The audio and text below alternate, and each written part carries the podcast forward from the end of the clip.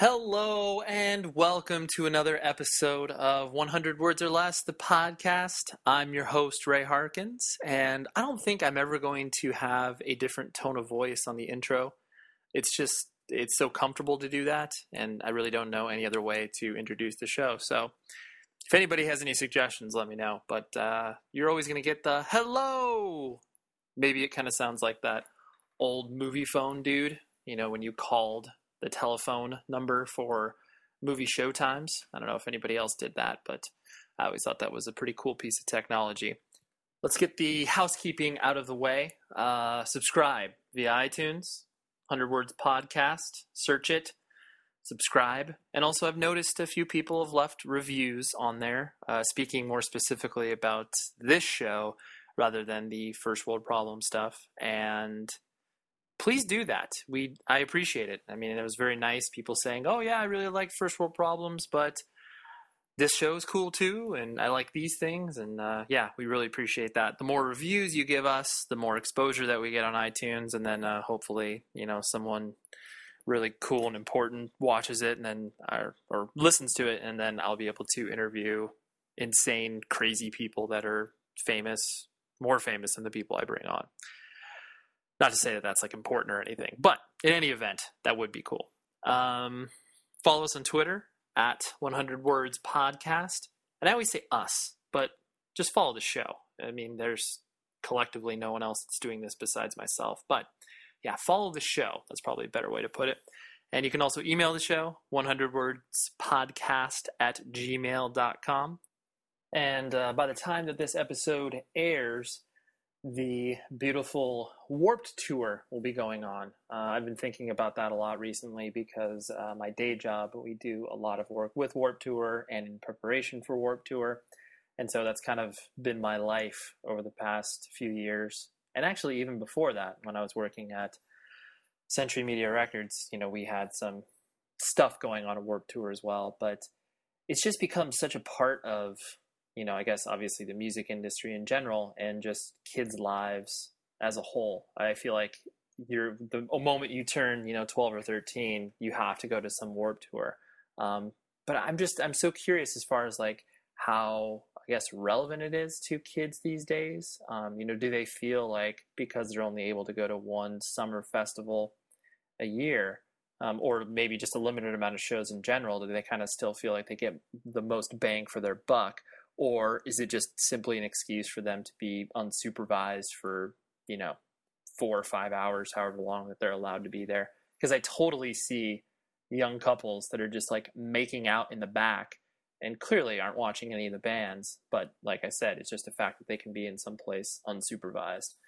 Um, so yeah i don't know. It's random train of thought but uh, yeah Warped Tour because i remember my first experiences. I think my first Warped Tour was 1990 five, I want to say. I remember it was the year that uh, the Deftones, um, I want to say Quicksand, but that might have been a little bit earlier. Um, and it was, uh, I, I, enjoyed it, but it wasn't like this overwhelmingly like, oh my God, like epiphany experience. Maybe partially just because I'd been to other shows prior to that. Um, my parents were cool enough to, you know, drive me to strife shows and, uh, saw Rage Against the Machine and whatever, just a you know, Bad Religion. I remember as well. Um, my parents were nice enough to drive me to these places with my friends. Um, so because I'd experienced that, maybe you know this huge venue and outdoor festival wasn't as exhilarating. But I just remember sitting in the bleachers, kind of like in between the two stages, and just kind of looking back and forth between both main stages. Uh, this is when they obviously didn't have nine million stages like they do now. But um, yeah, let me know your thoughts on Warped Tour. You know, do you still go? Do you still care? Do you pay attention to the lineup when it gets released? And um, you know, kind of where it sits in the uh, the cultural landscape, as it were. So this week's guest is Buddy Nielsen, the vocalist from the band Senses Fail. Um, Many of you may have heard of the band because they have been at it for quite some time. They've toured with pretty much every band you can possibly imagine, um, and they're still kicking. Uh, they're actually going on Warped Tour, like we were just talking about. They're going on Warped Tour this year, and they're re-releasing. Well, not re-releasing. They're releasing like a greatest hits uh, record on Vagrant slash Workhorse. Um, and Buddy has always been, from my outside perspective, because this is actually the first time I've ever had a chance to have a conversation with him. Um, you know, he always shoots it straight. Uh, the band has always been kind of, um, you know, outspoken, especially from you know, Buddy, the the vocalist perspective. Um, and while musically, I may have never really followed the band and been like insanely supportive of that. Um, I've always been, you know, really respectful for what they've done, um, just because they kind of hit right as all the sort of quote unquote screamo stuff was happening.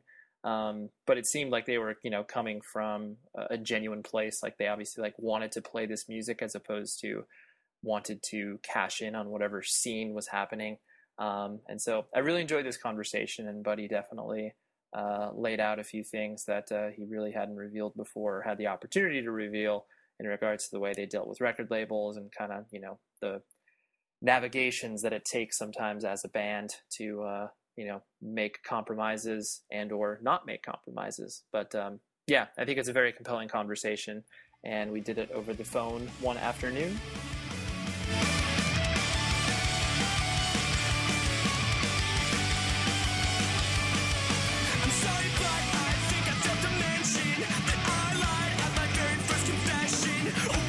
My first, well, I have two first experience stories with Senses Fail, as it were.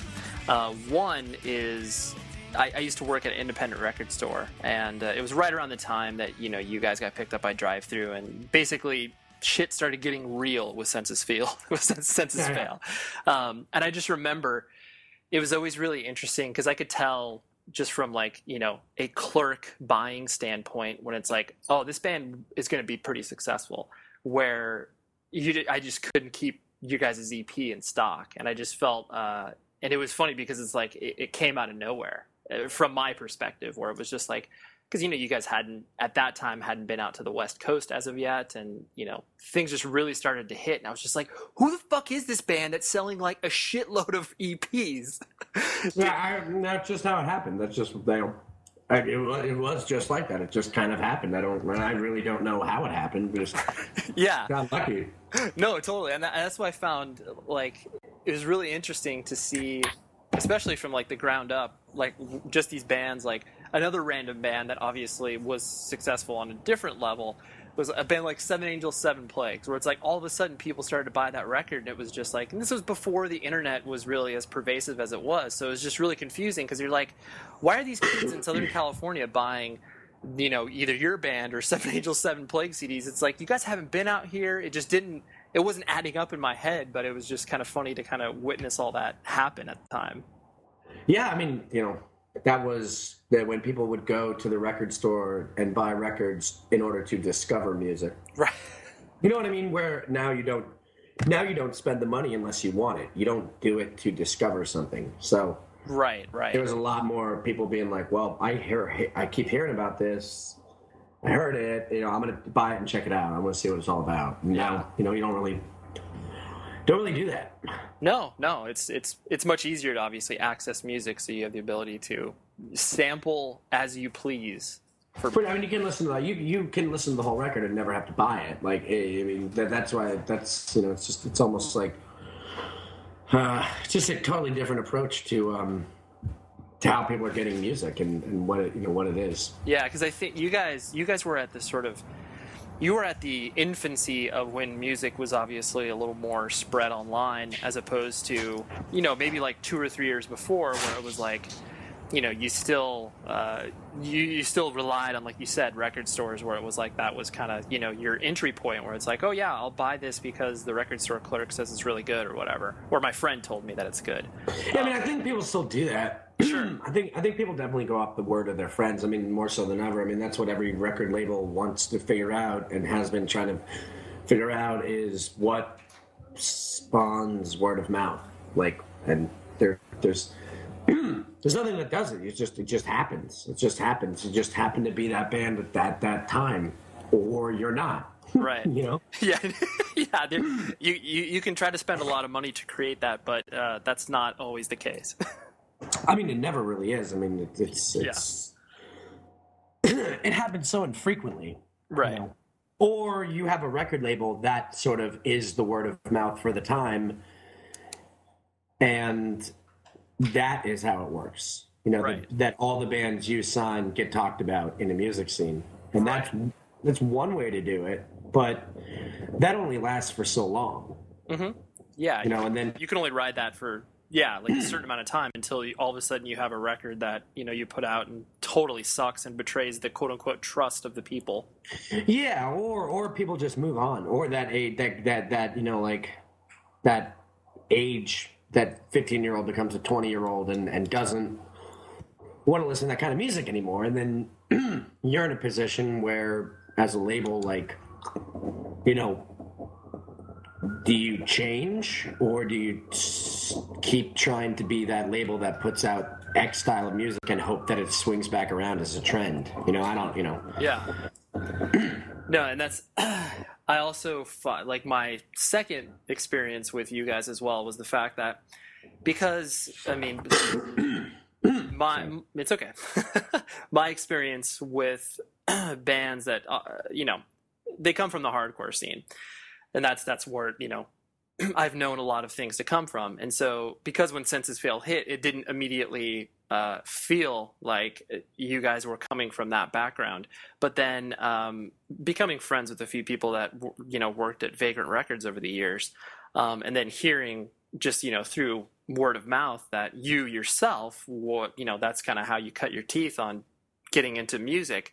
Um, you know, it, it altered my perspective where I was just like, oh, like you know, clearly it wasn't you know you starting a band because this was obviously the flavor of whatever moment you were trying to exist in.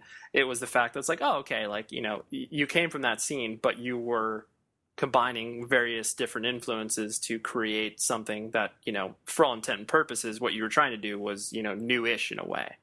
Yeah, I mean, you know, it was based off like, all right, well, let's mix, you know, the hardcore we were listening to with the punk music that everybody. Because that was the thing is, I, you know, I, the Thursday and like Saetia and Orchid and the, the assistant and all that shit was like very, very new and um, sort of groundbreaking at the time, you know, and that was kind of like, oh, okay, so you can play like because hardcore in New Jersey at that point was like really I don't know, it wasn't really that much fun to be into, you know? It was like a different now I look back on it, I think it was, you know, okay, like floor punch and um sure you know, some of that stuff it was it wasn't it was very like it was very like you go to school, you get beat up by jocks, so you don't want to drink. So then you go to the hardcore scene and beat other people. So it was very much like I don't. It wasn't that like it wasn't like it is now, where like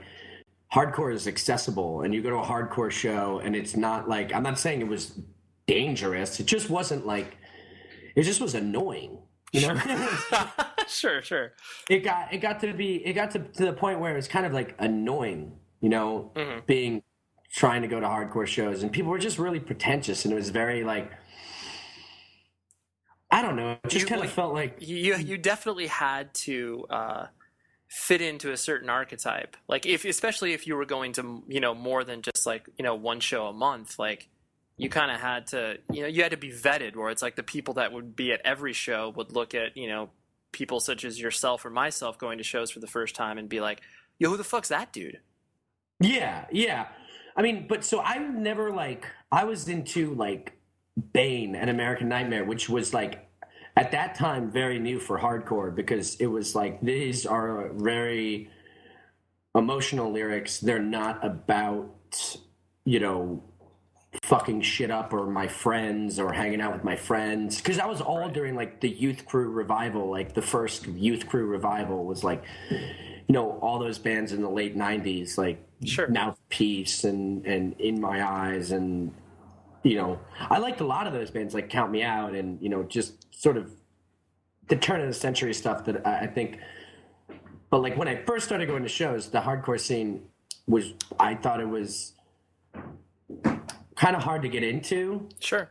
Um, but so I got more into like the offshoots of hardcore, like you know, going to see Thursday, you know, in Legion Halls and Saves the Day. And, you know, one of the first times I saw Saves the Day was when they played with Bane because the first tour they did was with Bane. Right. You know, and there were just a lot of cool bands in New Jersey doing something different. Like Turning Point went from being, you know, a youth crew hardcore band to being this sort of like avant garde, like, whoa, I didn't know that you could, do, you know, I didn't know that you could be hardcore and do a bunch of other cool things. Right. Or or have slap bass in your band. Yeah. you know, and then like American Nightmare was out at then and that was really like if there was any band that kind of out of nowhere you're just like, "Whoa, this band is this band is cool and new and important." It was like there's something special about there was something special about you know the band and about the lyrical content which wasn't featured in a lot of the other you know, hardcore that people were really championing, champion, you know, like behind at that point. But uh, yeah. So I mean, I don't know. I mean, I always liked hardcore. I just, I think I got more into it the older I got and the more I went back because when I was really, you know, 14 and 15, I, I just, it was kind of, um, um, a little scary to get into because you kind of felt like I thought that the whole point of being in the punk scene was to just be a part of, you know, stuff that was against the mainstream. And then you found out kind of there is this subculture in this subculture that is even more sort of exclusive than the people that you're dealing with in high school. yeah, yeah, no, it's it's like a different version where it's like if you're not accepted in high school, you can obviously create your own culture alongside of it.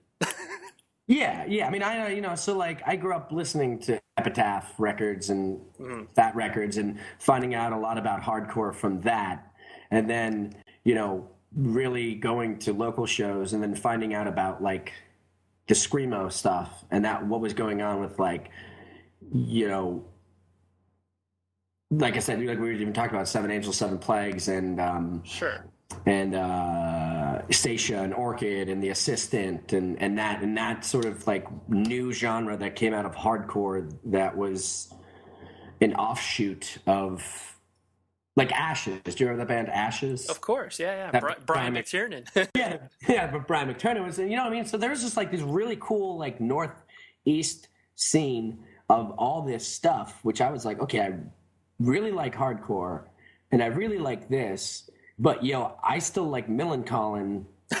yeah. You know. Sure. And I want to make a band. And that was sort of what we came up with, you know. yeah. Like, You're like, I, I can't, yeah, I, I don't want to just, you know, focus on one musical styling, so to speak, when you can kind of, you know, combine these different influences to potentially create what and it was just it was just weird because we did that in an isolated thing yet all over the country people were doing it as well which was really like you know i didn't know about thrice until we had really started as a band so it was it was very strange to find that like to find out about these bands while your band is starting to come together and be like, whoa, there's other people that are like really because you know Thursday wasn't catchy. Like it's not like no. Pop poppy, where Senses Fail is like catchy and Thrice was catchy and like Finch and sure. Some of these other like bands of that nature were catchy and poppy, and it was so strange to think that a lot of the same people like it was like a style of music that other people we hadn't really talked to each other and been like, hey, we want to sound like Thrice or right. hey, we, we want to sound like we want it to sound like Grade mixed with Saves the Day mixed with Thursday you know, right? Eh, that's kind of what we were trying to do, and like, and it, there were a lot of other people trying to do that, but none of us really were in contact with each other, which was the really strange thing, you know? Right. You were just kind of you were witness, witness, witnessing this stuff pop up all around you, and you're just like, oh, I guess all of us had kind of the same idea in different factions. Yeah, yeah. You know, we. I mean, I think we really did because it was like I remember like when we first did our EP, I heard about this band called Boys Night Out, and I'm like, this is like pretty much exactly what we're trying to do. yeah. You know, and I was like, uh, that's so. but it's not weird because they were being influenced by grade and Yep. you know, and it makes total sense that this small Northeast music scene expanded a little bit more with the internet, and people stopped stopped making music just necessarily based on their immediate like local influences and being more influenced by what was out there. I don't. It was just. I mean, it was just. I always thought that that it was funny because people would be like, "Senses Fail sounds exactly like Thursday," and it's like, or exactly like this band. And it was like, I didn't even know what that band was, you know, and until we really like started getting out there and playing and you know really trying to do it, you know, Sure. And and it's lo- on a local level. And I was like, oh, okay, I know about all these bands, but then it was just like really weird when people were comparing the music that you initially put out to other people's music that you'd never even heard of. Yeah, yeah. No, that's and that's yeah, definitely a lot of people. Uh, a lot of people can look at Senses Fail at the v- inception, the very beginning, and be just be like, you know, who who are these kids? Where do they come from? Like they've got no context. You know, they're not they're not credible or whatever. Just because you know, it's like oh, they put out Drive-Thru. It's like what does that have to do with independent music? And there's so many negative things that people could have put on that, but you guys clearly weren't coming from that spot. yeah, no, no, and like I didn't, we didn't even know enough to like try to like clear the air on that. Like, yeah, you guys were like whatever. yeah, I was just like, hey, I, I, I play in people's fucking basements and I, I play at Legion halls. Like, I don't know what else you want. I don't what what do you want? What else more punk? Like, what else am I supposed to do? Like, Right. I'm not a crust punk. That shit's stupid. Where, you where's know? the where's the checklist? Where do I? yeah, like what do I need to do? Like I'm not a crust punk because all the crust punks I know are rich. Right. So, um, Yeah.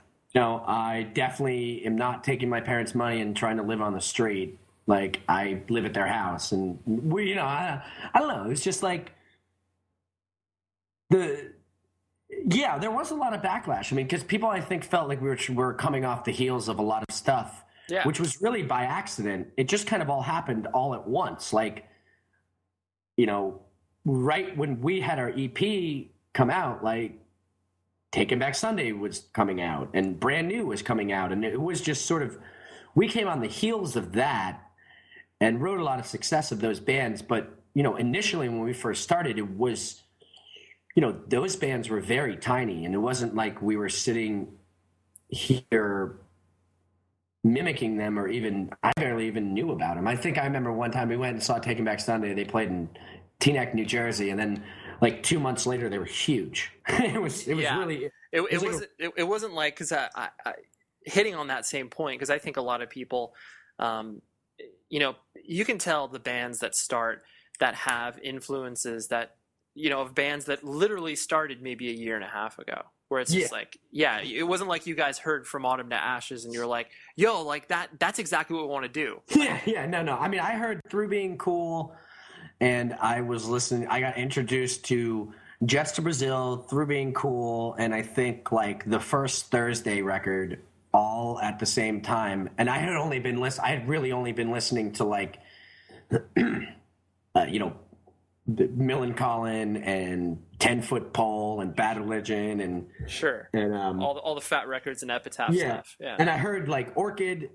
I went and saw the assistant, and then I got the you know through being cool came out. I got that, um, and I kind of heard the first Thursday thing. It was like, whoa, like this is really cool. Like a different approach to punk music. You know, it doesn't all have to be like skate punk. You know, Right. Um, and were were you always uh like were you born and raised in the sort of northern New Jersey area? yeah, yeah. Where where in particular? This place is called Ridgewood. Okay. It's in, uh, it's in Bergen County.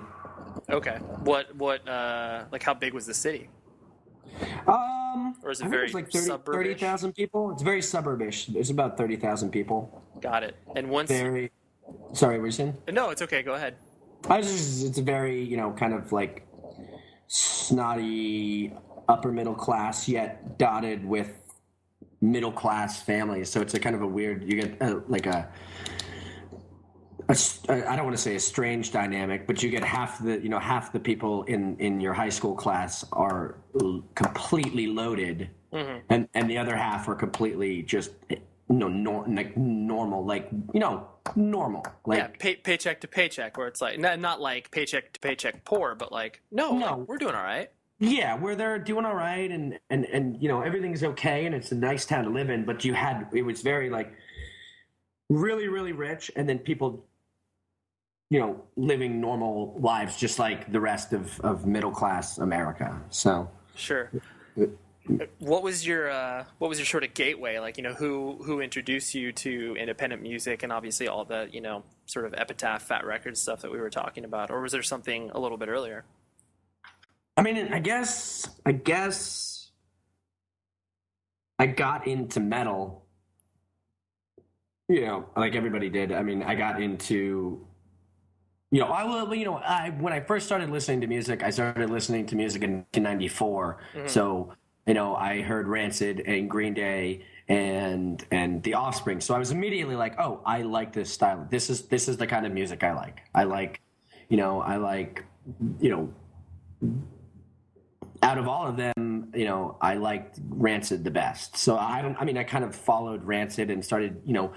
Well, you know what you used to do is you open up the back of the CD and you look at the bands they thank, and then you look up then you look up the bands that they thanked, and you're like, oh, okay, I'm going to check out, you know, sure, Dead check- Kennedys, or I'm going to check out, you know, or this band and that band, and I then I just started buying. um you know, I don't know. I, I got weird. I took a right turn. I got into like hip hop, but that was cool because hip hop in that time frame was like amazing. The best oh, yeah. that would, you know, I remember 36 Chambers, like Wu Tang. I got way into Wu Tang and, you know, and all that stuff. And then took another turn back into, I think, once like, when I really got into music, it was listening to Metallica. Mm-hmm.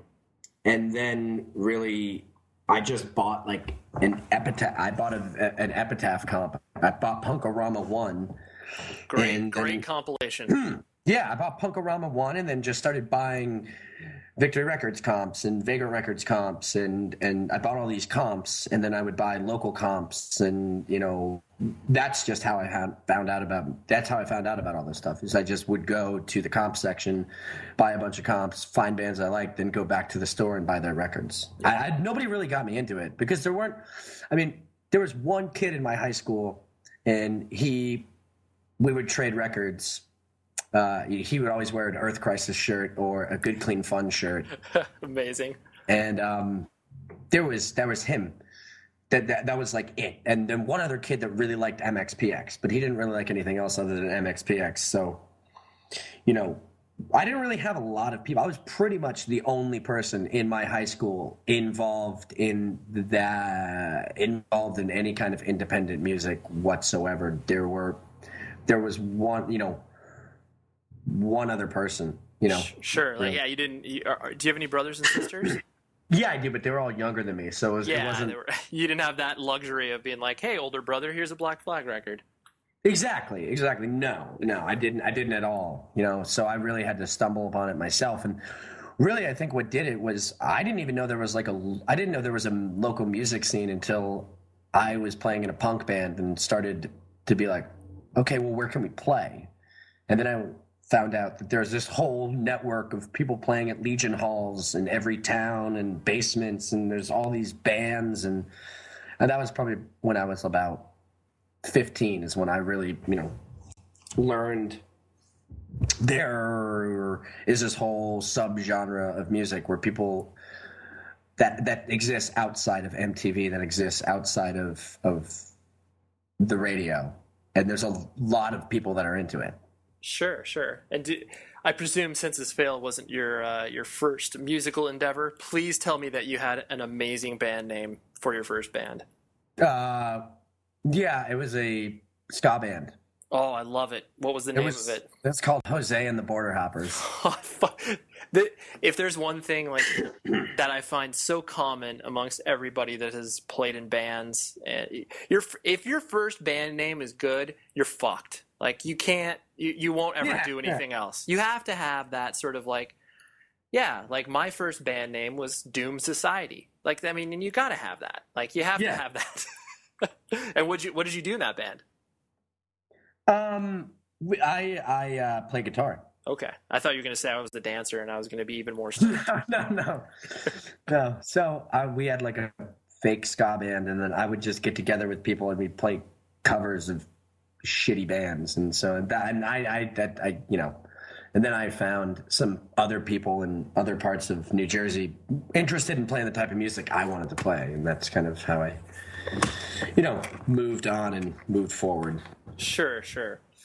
Um, and then the kind of along the same lines is obviously the initial perception of what people uh, had from Senses Fail in general was the fact that, yeah, musically, um, you know, like we were already discussing, the people might have questioned you as inauthentic or whatever. Um, and then also, like, obviously, the name of the band in and of itself, because it was so. Yeah, it was so close to Sensefield. You know? so close to Sensefield. I mean, I like Sensefield, but the, the, the simple fact is that they the names aren't similar whatsoever in meaning. They're only similar in in in in in in in lettering, really. Right. It, it, like it's not like you know, so everybody got real pissed about that. They're like Sensefield, you know, they ripped off Sensefield. You know, I was like, hey, I like Sensefield. Sensefield's awesome, and I know Sensefield existed. Uh, senses, senses fail is is completely different than the idea of sense field. Sense field doesn't make any sense. Like it actually doesn't. It doesn't you know, I don't know what that means. Senses fail. You know, I had a legit reason why we named it that, and there was like a story behind it, and and right. I don't know. I just never felt anyone would give a shit. You know, I also never thought we were going to get big or anything. So like, I don't know. I didn't really like. Man, I really wonder if people are going to give a shit if we name our band Senses Fail. right. While Sensefield is, you know, luckily Sensefield broke broke up like a year after they broke up. You know, I, I don't. It would probably be a little bit more confusing if they had stayed a band and right kept doing stuff. Obviously, that would not have been good, but yeah, no, it's funny because you you mentioned that. Honestly, you mentioned that. I I never I never even would have thought like to compare those two. But it's so you actually had people that were like, "Hey, dude, you're an idiot. Someone band was already named Senses, you know, Sensefield." Yeah, no, there were. We don't. We used to get abused a lot on the local message boards and you know, shit like that. Just like you know, this band sucks. You know, they didn't put their dues in because that was the thing. Is like I don't know, like that was at a time when I don't know. A lot of bands blew up out of nowhere. Sure. And then and then everybody in the local scene got pissed because they're like, you know, what what the fuck? How is this happening right now? I mean, we've been playing at Legion Halls for the last you know four or five years and no one's paid attention and now all these new bands come along and they all get attention and they all get signed and they're all gone it was very odd time shit just turned around real quick you know yeah. all these labels popped up that were interested in in in being a part of this music scene and pick these bands up and so on and so forth you know i don't think you know and but that was the thing is back then there's no argument about people being punk or not punk now. Like that, there's no that. I don't even think that that becomes a question, really. I mean, no, you know, I don't think people sit around and postulate on how punk someone is. It's not even a question. People don't even know, like that. That's an argument. That, yeah, that that's an argument to be had. Or like, are these guys DIY? Are they, you know, are they? They put in their dues? Like nobody is interested in that. But you know, at that point in time, like we had only been we had only been playing shows for six months when we got signed. So that was like a very big slap in the face of like, fuck these dudes. You know, who do they think they are going getting signed and going on tour? Right. Yeah. And I I find that. I mean, obviously, you, I know you've you've cited in many interviews that you know it's it's silly, that you know that thought process. And it always strikes me where it's like I, I, try to flip the perspective where it's like all right so this band became successful you know quote unquote relatively overnight. Um, but if you were in that same position with your band and these same opportunities were afforded to you there's no reason that you probably would say no be, based on based on the context that you're put in. It's like you would probably have reacted the same way just because this opportunity is being afforded to you, whereas you know two months ago it wasn't. I mean, I, I mean, I've always stood. I've always known in my heart that I am DIY and I'm more punk than almost any of the people that think are punk because I've been put in situations literally where people have literally asked us given us opportunities to do things that would go against things that I stand for mm-hmm. on levels with lots of money involved and lots of opportunity. And we've literally said, I'm not doing it because I don't want to play that game and I don't believe in the ethics of that. So it's like, I don't really talk about it too much because I don't really give a shit. Sure. But you know, now that we're on the subject, it's like I would be willing to argue with most people out there that think like you know that a band like Jawbreaker, you know, who is considered one of the most punk bands of all time. Sure. You know, they're so punk, they're so punk they don't even play anymore. Right. You know. right. It's just like Senses Fail has never been on a major label by decision. Mm-hmm. If you round up all the bands from our genre and from our time, we might be the only band that always stayed independent. And that wasn't by accident. That was specifically for the reason that we believed in independent music and not and t- people regardless of if you like our music or not you know we never had anybody ever tell us what kind of music to make. Ever you know sure. whether you know in, in, any way shape or form. In fact you know we've took a really big risk when we were upstream to geffen. We were only on geffen for six months and they wanted us to re-record our entire record because they thought there wasn't a radio hit and we said, "Fuck you." We're we leaked it on the internet, so you can put it out. We're not doing shit, you know. Which, and which which record was this? Let It Enfold You. Interesting. I had no. I mean, I knew you were upstream and everything like that. I didn't know that there was. Yeah, I mean, I don't. I don't mean. I don't really make a whole point to talk about it because yeah. it just.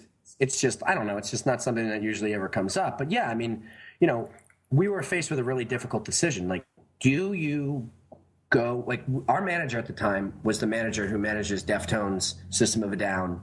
You know, we bought in. We got upstream to Geffen not by our choice, because of the deal they had with Drive-Thru Because mm-hmm. we sold so many of the EP, they said, "Well, we need to take this band because we're because taking the band." Yeah, you can't you can't handle this at an independent level. These guys are breaking through.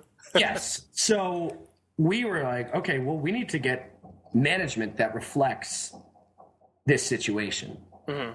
And so, you know, we did our homework and we thought like, okay, well, this guy manages the Deftones. You know, this this guy, I love the Deftones. I think the Deftones are are they embody what I think you can be as a successful artist that sticks to what they are, spits in the face of sort of what is current, yet also is able to flow with it. Sure. So I was like, you know, this is cool you know, this guy manages Poison the Well. He was working with Poison the Well too, mm-hmm. uh, and Deftones. And we were like, okay, well, this guy knows what he's doing. You know, he has a relationship with Geffen. Let's get him in here. You know, and I look back on us, and I, I, I just, it's like, I, manage bands now, and if the band came to me and wanted to do this, I, I would have a hard time telling them that this is a good idea to do. But we were like they came to management and we're like there's just no there's just no single on here. We just don't hear it. We just don't what all we want what we want the band to do is to go back in and record a couple more songs. And management came to us and said you know hey guys we're just in a tough position here. You know we can send you in with anybody you want. We can spend mil- you know as much money as you want whoever you want to work with. And we just got to write some more songs. We got to give them something that you know they want. And we were we said no said, no, fuck you. like, no, we're not doing that. We're, we're not going. The record's done. It's been done for eight months. We want to put it out. You, you know, we have a fan base. They want to hear this record. No. And Geffen was like, well, you have to, you know, right. you have, you, we, you have no option. We're not putting it out as is. So we can either shelve your record or you can just go write some songs. Like, why not just write some more songs? You're a band, you write songs, you know? And the whole point was we're not writing music for the radio. We don't want to be on a major label. We didn't do this to be a part of this. We don't want to give in. So, manager, we fired our manager because he didn't agree with us. You know, he thought we were being stupid. And mm-hmm. the owner of the label at the time, you know, brought me out to California to try to explained to me what he was doing, and he sat me down in his big major label office with Puddle of Mudd, plaques on the wall and Limp Bizkit, and oh, this guy. I, I mean, this I, this I, guy was. I totally, th- I totally thought not to interrupt you or your train of thought, but I totally thought that Puddle of Mudd was going to be sitting in the same room with you, trying to convince you to. I was like, holy shit! No, been... but this guy, this guy, you know, the owner of the label at the time. Um, he basically was responsible for Limp Bizkit, single-handedly signed them to his smaller label, and then he eventually ended up running Geffen Records. But so you know, he was responsible for a lot of the garbage that was going on in that in those days, what popular rock music was. And this guy, I mean, to me, this guy was the enemy. So he sends, you know, he brings me out there, he sits me down, and he opens his mouth and he calls me Bubby. He's like, you know, Bubby. So he didn't even know my name. Oh my know? god, you're like, great. This is a perfect way to start. Thanks. Yeah, and I was just like, dude, this is ridiculous. And he was showing me pictures of his wife, and he's like, man, you know, she's so fucking hot. Like, don't you want a hot wife? And you know, don't you want, don't you want to, you know, own the world? And I'm like, you know, my my thing is, I was also nervous that we were going to be in a position like a lot of other bands where we end up on a major label, we play the game and we lose, and we end up screwed, which is what happened to a lot of bands. You know, regardless of the ethics of, of that, that, I mean, that was a major part. I wanted to say fuck you to them because I felt like they didn't care about the band. And, you know, I didn't want to play the game and I didn't want to make music for those reasons because at that point in time, you know, I'm 22 years old and what means something to me is, is, is, you know, trying to make music the way I want to make music. And that was it. Sure. I didn't care about money. I don't need money. I don't. I live on the road, so it was a very, very genuine emotion, which I don't know if I'd feel that way now. You know, I might feel different, but then it was a different time too, because being on a major label carried a lot of baggage. There was a lot of weight. There was still sort of this backlash to bands being on a major label, and it almost still kind of felt there was some meaning to not being on a major label, and that it was kind of it felt good. It felt good to not try to cash in. Sure, sure. I, I liked being a band that never cashed in and took the risk because I felt we played it right and we stuck to our guns and we stuck to what we had to do and we never had to do anything that we didn't want to do. Mm-hmm. Um, you know, so this guy tried to talk me into it and you know he's calling me Bubby and calling me the wrong names and you know we just our booking agent was very good friends with the guy at Vagrant and Vagrant had a deal with Interscope which Interscope basically owned Geffen. So we kind of finagled a way where we said to them, look, this label that's under the same tree of, of, of business wants the band. The band wants to go there. Just let them go there. You know, just, just, just, it's going to be a pain in the ass to work with this band. They're making shit difficult already. Just send them over to the, you know, the minor league. Send them over to Vagrant. Sure. Like, just send him down there. So we got sent down there, and that's you know where we've been ever since. Yeah. Well, that's that, that's cool that you were able. there was a amicable solution to where, like you said, you weren't going to be stuck in this the position where you're just like, "Yo, we're fucked." Well, I mean, everybody, every every single band other than Rise Against that came out on Geffen in that time frame is gone mm-hmm. and was destroyed by that label, and eh, they didn't make it out. They sure. didn't make it out, and they're not bands anymore. You know, all of our peers that were in that situation got eaten up and spit out, and I didn't want to be a part of that, and we didn't have to sacrifice. And I just thought it was a smarter business decision to to not shoot for the stars, but to stay middle of the road and try to do what we want to do. And like, I don't know, just be okay with being mediocre, if that makes any sense, as opposed to like, yeah, hey, you, were, you were you were you were looking you were looking at the long game, where it's just like you know you there might not be a chance for you to make as much just from like a monetary standpoint for two years but it's like hey if we're able to stretch this out over you know a 10 to 15 year period it's like that's more gratifying overall because you wouldn't have to you know bend over backwards to make someone else happy because you weren't playing by their rules.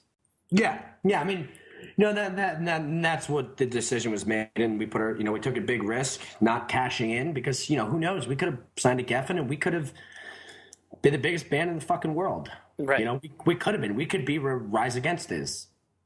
Sure. But we're not, you know. And I, I, you know, and I don't regret the decision at all. I just think it's funny to sometimes go back and think like, oh man, I wonder if we did play the game, if we did sacrifice, you know, the ethics of why we were making music, where would we be? Would be would would we have been fucked or would we have been successful? I, and I have no idea. Yeah, no, you, no one has any idea. I mean, those are always the sort of what if questions, but you know what what you live with is obviously what you've created and been like hey well this is i mean senses fail by all you know rhyme or reason like you know shouldn't be a band anymore because this you know you guys have ebbed and flowed through obviously all the various changes with this music being hot this music being not and you yeah. guys have been able to transition yourselves into different um, you know areas of what define a band of your nature to be successful and that's that's the one thing i've always found interesting too because um, you know, not only do like you know mutual friends of ours obviously speak highly of you, um, and so I've always felt this you know weird kinship with you, where it's just been like, oh yeah, like Buddy seems to be navigating this in a you know in the best way imaginable for whatever he's presented at the time, and it's you, you guys just should have been broken up years ago, basically. That's what I'm trying to say. yeah, well, I you know we've been smart enough to make the right decisions where other bands aren't. You know, other bands you only you know you make one wrong decision, that's your band. Mm-hmm. You know that that that's just how it is. That's just and if you, you you have to make the right decisions, which means you have to pay attention.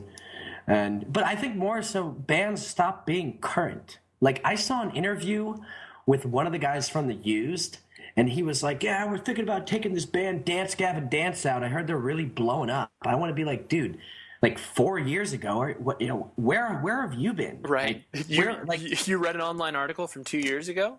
Yeah like that's the problem. A lot of these bands get out there this music's stupid this new music's dumb you know people don't do it the way they used to do it and they don't pay attention. So they can't actively navigate what's going on and they can't stay current. Mm-hmm. you know and i think that that's a big problem with a lot of these bands is where you see like these bands fans grow older and they don't keep younger fans because they don't aren't current because they're not you know associating with what's going on in music. It's yeah. like this they were associating associating with it. Now they want nothing to do with it. Right. Yeah. They, they lived in it for a while but then for whatever time they spent away from it they literally spent away from it and like they didn't pay attention to anything. And that actually that hits on a good point i was going to bring up a little bit later where I always found it really, um, you know, admirable and interesting, especially what you guys have been doing over the past two or three years in regards to where you have been able to call a lot of the shots of what you guys have done as far as bringing bands on tour. I mean, you actively pay attention to what's happening with music and not only just from like a business standpoint but just as a sheer fan where you're just like hey there's this band called title fight. They're incredible. We're going to take them on tour. And like giving these opportunities to bands that would never play in front of the crowds that you guys bring. And you know you you really i mean it's anybody that's paid attention to you guys' is like touring over the past few years really has to notice that. And i, I presume that's intensely deliberate on your guys' part. Oh yeah. I mean you know what you know but that's the thing is what, who are we going to bring out? What are we going to go you know do we're going to try to stick to you know touring with the used or what are we going to do you know what do we, sure. what do we do like it's it's it's uh it's it's you want to. I like these bands, and I think they're cool, and I, and I want people to hear them. And it also works in the way that like like I said, you, you get new people to check out Senses Fail. You know, it's like you can. I want Senses Fail to be a part of what of the same music scene that we were a part of ten years ago. Mm. It just changes. You know, there's always bands doing it. It just the bands change, and you have to you either pay attention because you like to pay attention or you don't.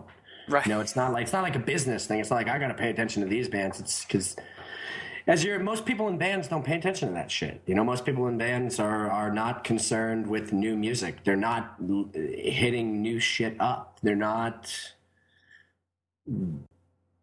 you know they they have they have invested in it sure or they have you know they employ people around them such as like you know their management needs to keep on top of it or their booking agent needs to keep on top of it and they don't need to do it themselves yeah yeah which that that's true and i've found that you know those are the kind of the la- those are the last people to know right the, the, Yeah, they're the last. They're the last ones to figure it out. You sure. Know?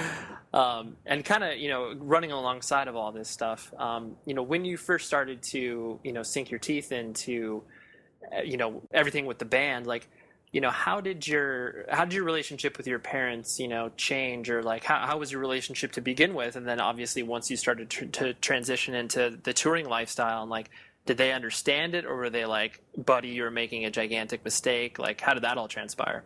No i mean they, they supported it 100% like i never had any you know anything from you know they supported it 100% nice. i never had to do that. Yeah did what, what do uh, what do they do as their professions uh, my stepdad's a lawyer my mom was an actress oh interesting so like so, there there was some entertainment background to where your mom yes. would have a perspective on where you what you're going. Oh yeah, absolutely. I mean, she moved to New York when she was 18 to be on Broadway. So you know what I mean. She definitely understood and was all for it. So I never had to deal with that. It wasn't. It wasn't. You know. It, it, and and same thing with you know a couple of the other people's parents, you know, since we were so young at the time, mm. we had to pull we had to pull two kids out of high school to start touring. So. Right. yeah, that's not easy. no, but you know, I don't know if it if it paid off or I mean, it paid off for me because I want to work in music, and now I work in music. you know, so right. You've, but some of the other members of the band, I don't know if they would say it paid off for them. I would say they enjoyed the experience, but ultimately, is their time in the band going to um, benefit what they're doing after the band? Like, I don't. I mean, it directly benefits me. I mean, I, I wouldn't know. Uh, you know, I wouldn't be able to do what I do without have been being in a band for 10 years. Right and the the sense that i get as well is that you've obviously always been sort of the core of the business interest of the band. Like that's you know you guys you, you've always been the dude that's been the most vocal when it comes to that. Am i right? Yes. Yeah i've always kind of been the point guy the you know the one who answers the questions the one who answers the emails the one who logistically sets things up and sure. over the years i became i became more and more and more and more of that you know right you, you were you were the guy at the very beginning who was uh, settling up for the fifty dollars at the VFW hall. You were getting paid. Yeah, I don't even remember. it's just it's so funny because I, I, find this common thread of like by default it seems like the vocalist is expected to take that role, whereas you know like a majority of the time it is, but then there's some times where it's like other bands where it's like, oh yeah, the bass player is, or you know, the guitarist is. It's just, yeah, it's it's it's it's really interesting, um, you know. Yeah, I don't know. I mean, I just kind of you know, since our drummer was 15 and our um, original guitar player, you know, had his issues, and then our other guitar player was 17. I just kind of figured, all right, well, I'm kind of the oldest. You're like, I guess I got to be the dad in some way or just you know i don't know. I just knew i i don't know. I always i knew that someone was going to have to do it and i'd rather be the one getting it done than waiting on other people to get it done. Sure sure. Did you um did you go to uh i mean you finished high school i presume right? Yeah. And did you uh, did you do any college or that was obvious? No no i never made it. What, what do you what do you think you would have uh, like studied and sort of pursued if the band wasn't as much of a focal point during that time? I don't know. I, I, I probably would have been miserable. I probably would have dropped out. Right. you would have done. You would have done six months and been like, "Yo, this sucks." Yeah, I mean, I don't know. I mean, maybe. Yeah. I, I, have no idea. I have no idea what I what I would have what I would have done. It's, sure. It's it's you know. It's um. That's, that's all, I, mean, I have no idea. That's, yeah, that's not the way. That's not the way that it went. So you can't even theorize on it. exactly. I'm glad that it went this way. yeah. Um, I don't know what I do. You know, I, I have no idea what I do. Sure. I, I, I, enjoy doing what I do now, which is still based in music. So. Right. Exactly. Um, and yeah, I mean, and kind of hitting on that, like you know, now you're pursuing. Um, I mean, obviously, Senses Fail still exists. You guys still, you know, tour, put out records, but you know, you do it on a more um, calculated uh, sporadic basis where you're not out for 330 days out of the year. Um, yeah. And um, you know, so but now, now you're transitioning into more the management side of things, and then you know potentially you know working with labels in the future in some way, shape, or form. Um, you know, so obviously all this experience with the band has completely informed all the decisions that you're making from um, you know a, a professional perspective, right? Yeah, I mean, I've, I've, I've like uh, you know I've been through so much more shit than almost anybody who's been uh, uh, on the label side of things, you know, or management side of things. Like I, I've been, we've been through everything from, you know, people suing us to, you know, being contract disputes. I mean, just anything that you can possibly have happen to a band we've pretty much had it happen. So I think that that's left me in a really good place to objectively look at other people's business and other people other decisions that people make and throw in my two cents and have it be pretty accurate and educated. Sure, and I'm sure I'm sure there's also a uh, a semblance of trust as well with uh, you know the bands that you work with because obviously you've you've been there. You're not just you haven't been sitting in an office for you know 15 years and you have no idea what it's like to be on the road. Yeah, exactly. No, you know the band's going to complain to me about something, and it's like, dude, I don't know how many times you know I've been there. It's it's it's I don't know what to tell you. Quit being a pussy. Right.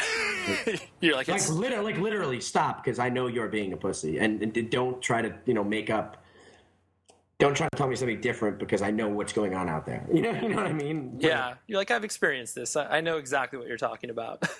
yeah, or I can relate in a way like, hey, I, I, I really understand where you're coming from. You know, I, I really, I really actually do. And here's, you know, but I think that that is definitely beneficial because I mean that's always there's always that problem. There's always the problem that there's a disconnect between the label, there's a disconnect between the label and the band, or the label and the manager because it feels like they just don't get it. Sure.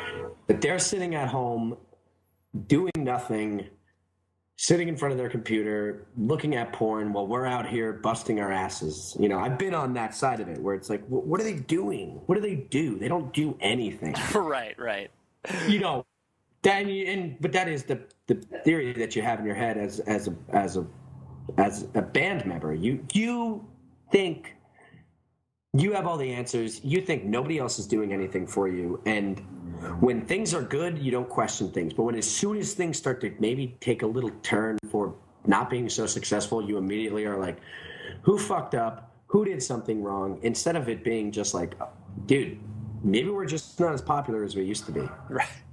maybe that it's maybe it's nobody's fault. Maybe just people just don't like us. Maybe there's not as many people that like us. Maybe people grew up and they stopped listening to our band. Right. You know? You don't you don't think about that. You think that if they just spent a hundred dollars more here, or if our manager would have just emailed this manager and we could have gotten on this tour, but they were all too busy. You know, and I've seen, I've been in that standpoint when we've had four managers over a ten-year career. I mean, you know, that's kind of a lot. Mm-hmm.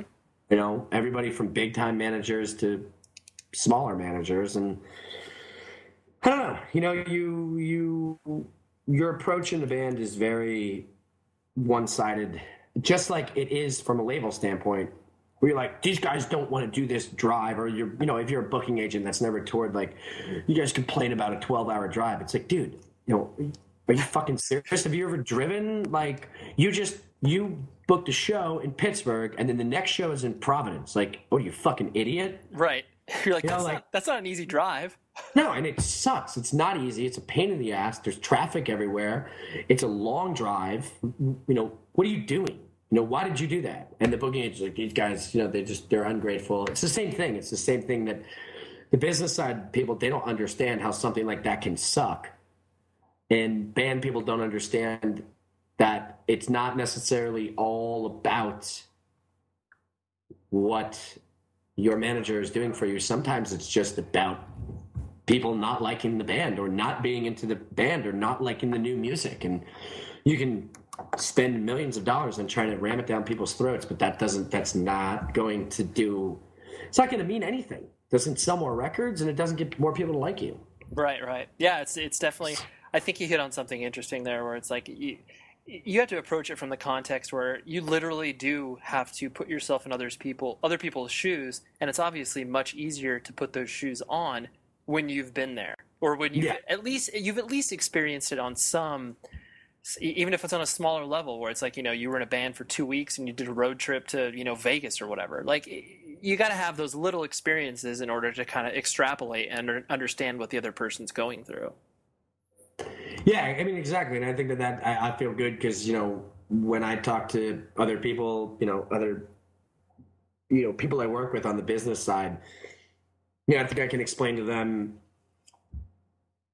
you know, if they have a question about something or you know how should we approach this i think i can approach i think i can bring things to a band in a way that's more constructive than, sure. than, than a way that you know you would if you'd never been in a band or if you'd never been on tour you know you wouldn't know how a band wants to hear things pitched to them you know the same idea that a band might be against pitched in the right way changes everything totally, you know, change, totally. changes a lot of stuff so yeah so it's all about the presentation yeah you know and i think that's one half the battle is when you're talking to a group of five dudes who you know, are all have their own opinion, you really need to address it in a way that is constructive and, and lays out the pros and cons, really addressing the pros and the cons, not just shaded to what you're trying to sell them, you know? Right, definitely. And sort of to uh, to wrap things up, you um, you know, you've always been, especially just from like the press perspective, where it's just like, oh, everything Buddy says is very controversial, and he's really sharing his opinion. I mean, obviously, I'm citing, you know, when you guys were on Warped Tour, was it like 2009, where obviously, you know, Brokencyde was out there, and you know, you were saying those things from stage, and people were like, "Holy shit, I can't believe he's expressing his opinion like this." Yeah. Um, you know, like looking back on that, um, obviously, you don't regret it in many of the ways because obviously that was just you sharing, you know, your opinion.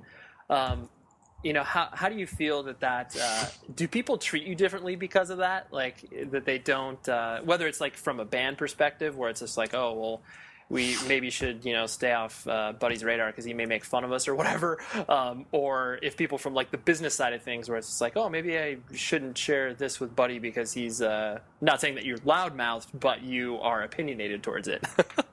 yeah, I don't know. I mean, I'm sure there's people in the music industry that don't like me. You know, sure. I'm sure I'm sure that definitely affects maybe some of the things but you know then again I, I just don't give a shit like i don't give a fuck and and, and any in anything that i'm involved in right now my job is not to make friends my job is to either do what's best for Senses Fail and put on good shows and and you know do what we want to do or it's to work for my boss to get my job done or to work for the bands that I represent. You know, it's not to go out and make friends with people. And I don't know, I've always just approached unfortunately, I just approach music in that way, and some people find that off-putting, which is totally understandable. I totally understand it, but you know, I just never appreciated bands that came into this world and didn't appreciate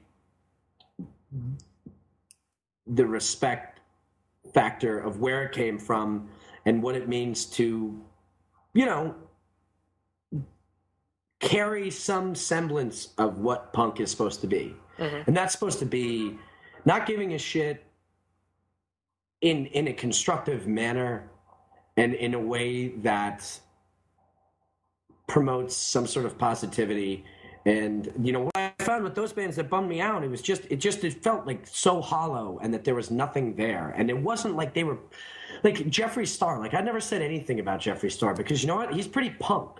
Like yeah he is out there to piss people the fuck off and be different. You know what I mean? And, and, and like I don't I don't agree with it because you know it, it, can be a little bit over the top to the point. But you know what? I never said anything bad about him. Like I really picked the people that I had a problem with. Specifically, it wasn't like I hate all these people and hate these new bands. yeah, like, this I, is not this is not arbitrary.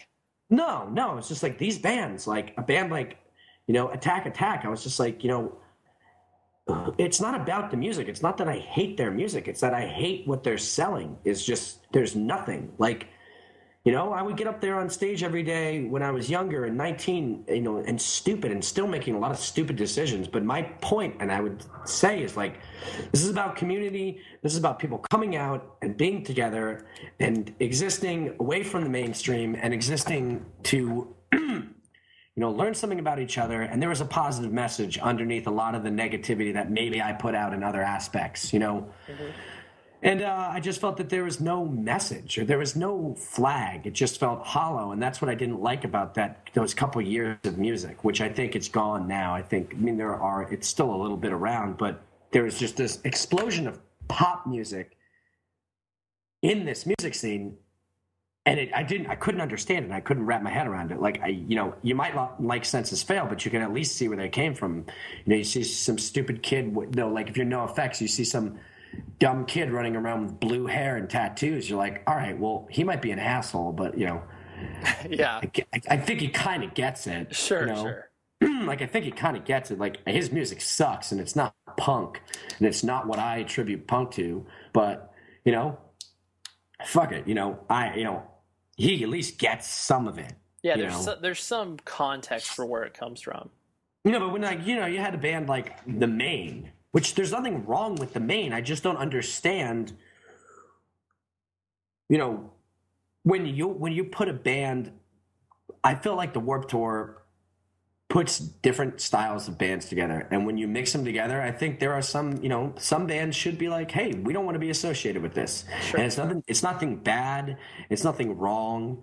It's just that like, hey, that over there is the opposite of what we're trying to do here. I don't know. And people people found that offensive because you know what? People don't do it because everybody's trying to make it. Everybody's trying to make it big. Mm-hmm. Everybody's trying to make everybody everybody's trying to suck each other off to try to get to the top of whatever it is. And, you know, unfortunately, we're at a point where I don't we don't care anymore. right, right. And and even dude, we were hated so much by all of our peers like all those you know most of the bands that we came up with really fucking disliked us. Mm-hmm. and and and the main point was because we just didn't give a shit. We just didn't give a shit. And and that and that was a lot of what the problem was is that we came up really quick. We were asshole kids. We didn't know how to act. We thought we were punk. Like we thought we for some reason we thought we were like punk. You were we, like you were like the casualties? We thought we were throwing you know, we were throwing TVs out windows oh, and got it. Sure.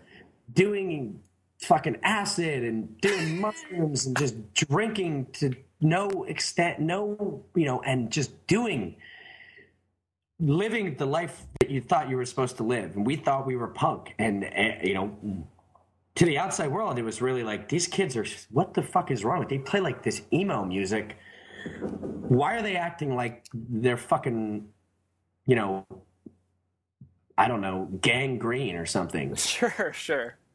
and I think that that rubbed a lot of people the wrong way. You know, it did. It rubbed a lot of people the wrong way because we weren't respectful mm. of of of of that. We came in with our own attitude, but we've always had that. and it's, so it's, it's either it manifests itself in different ways. You know, when we were young, we got pissed off because we didn't have any respect for anyone, and we were just out there being punk assholes and then when we got older, you know, I just started speaking my mind about what I felt about other bands, and that bummed people out too, you know. But I'm in a position where I'm even smarter than I was a couple years ago, where I, I don't think I necessarily get on stage and beat on those bands because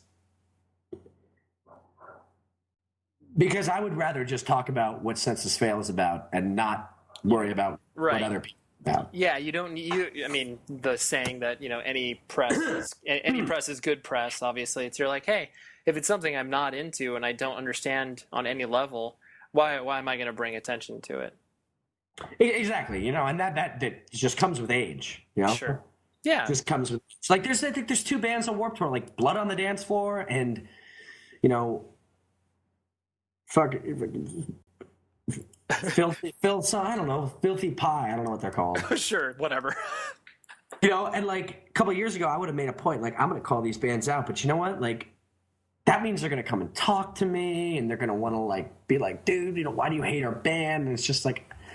Who cares? Let them do what they're going to do. And, and the other thing too, you know, a couple years ago, it was a lot more rampant. It was like they, you were being surrounded by like all of it. Like it was all like in your face, like pop bands and these bands playing this electro music. And it just felt like, where are. Now you have Man Overboard and Title Fight and Balance Composure and Koji and all this shit that's awesome, you know, to kind of balance out some of the shit that you, you don't feel is authentic. Mm-hmm. But back then it was like, you know, all the bands that we were friends with pretty much broke up or aren't on this tour. Sure. And we're surrounded by a bunch of stuff that's like we're on an island. It was like me and Anthony from Bayside, and we just walk around like I feel like we're on an island. sure. You know, it's yeah. like two guys that we're not we're not punk to be with the older guys, but we're definitely not what this new shit is you know what where are we what, you're, you're, like in, you're like in this this uh, transitional purgatory yeah like dude dude from escape the fates wearing a cape before he gets on stage it's like it was like me it was like it was weird because it was like me anthony and dallas green and we were just like what are we what is this like where do we come from like sure and it was an awkward it was an awkward stage and that's why i spoke up about it because it was just like you know where did all the good young bands go. Yeah. Why? Why when we look around at the the the, op, the bands that we have? Okay, here are the bands you can take on tour. Why do all of them feel like they didn't come from the place we came from? Sure. Or like, yeah, come come from the place where you.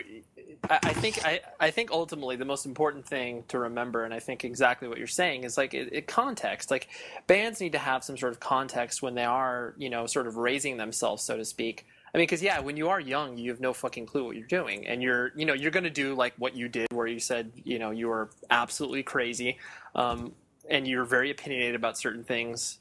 But then, as you grow, eh, you need to have that context for why it is you're doing what you're doing. You can't just start a band just to be like, I want to play in a band. I, I like, but there's nothing else. Like that's the only thing you can hang your hat on. And it's like th- those are the bands that you said, you know, come up and you know, two years later they're gone.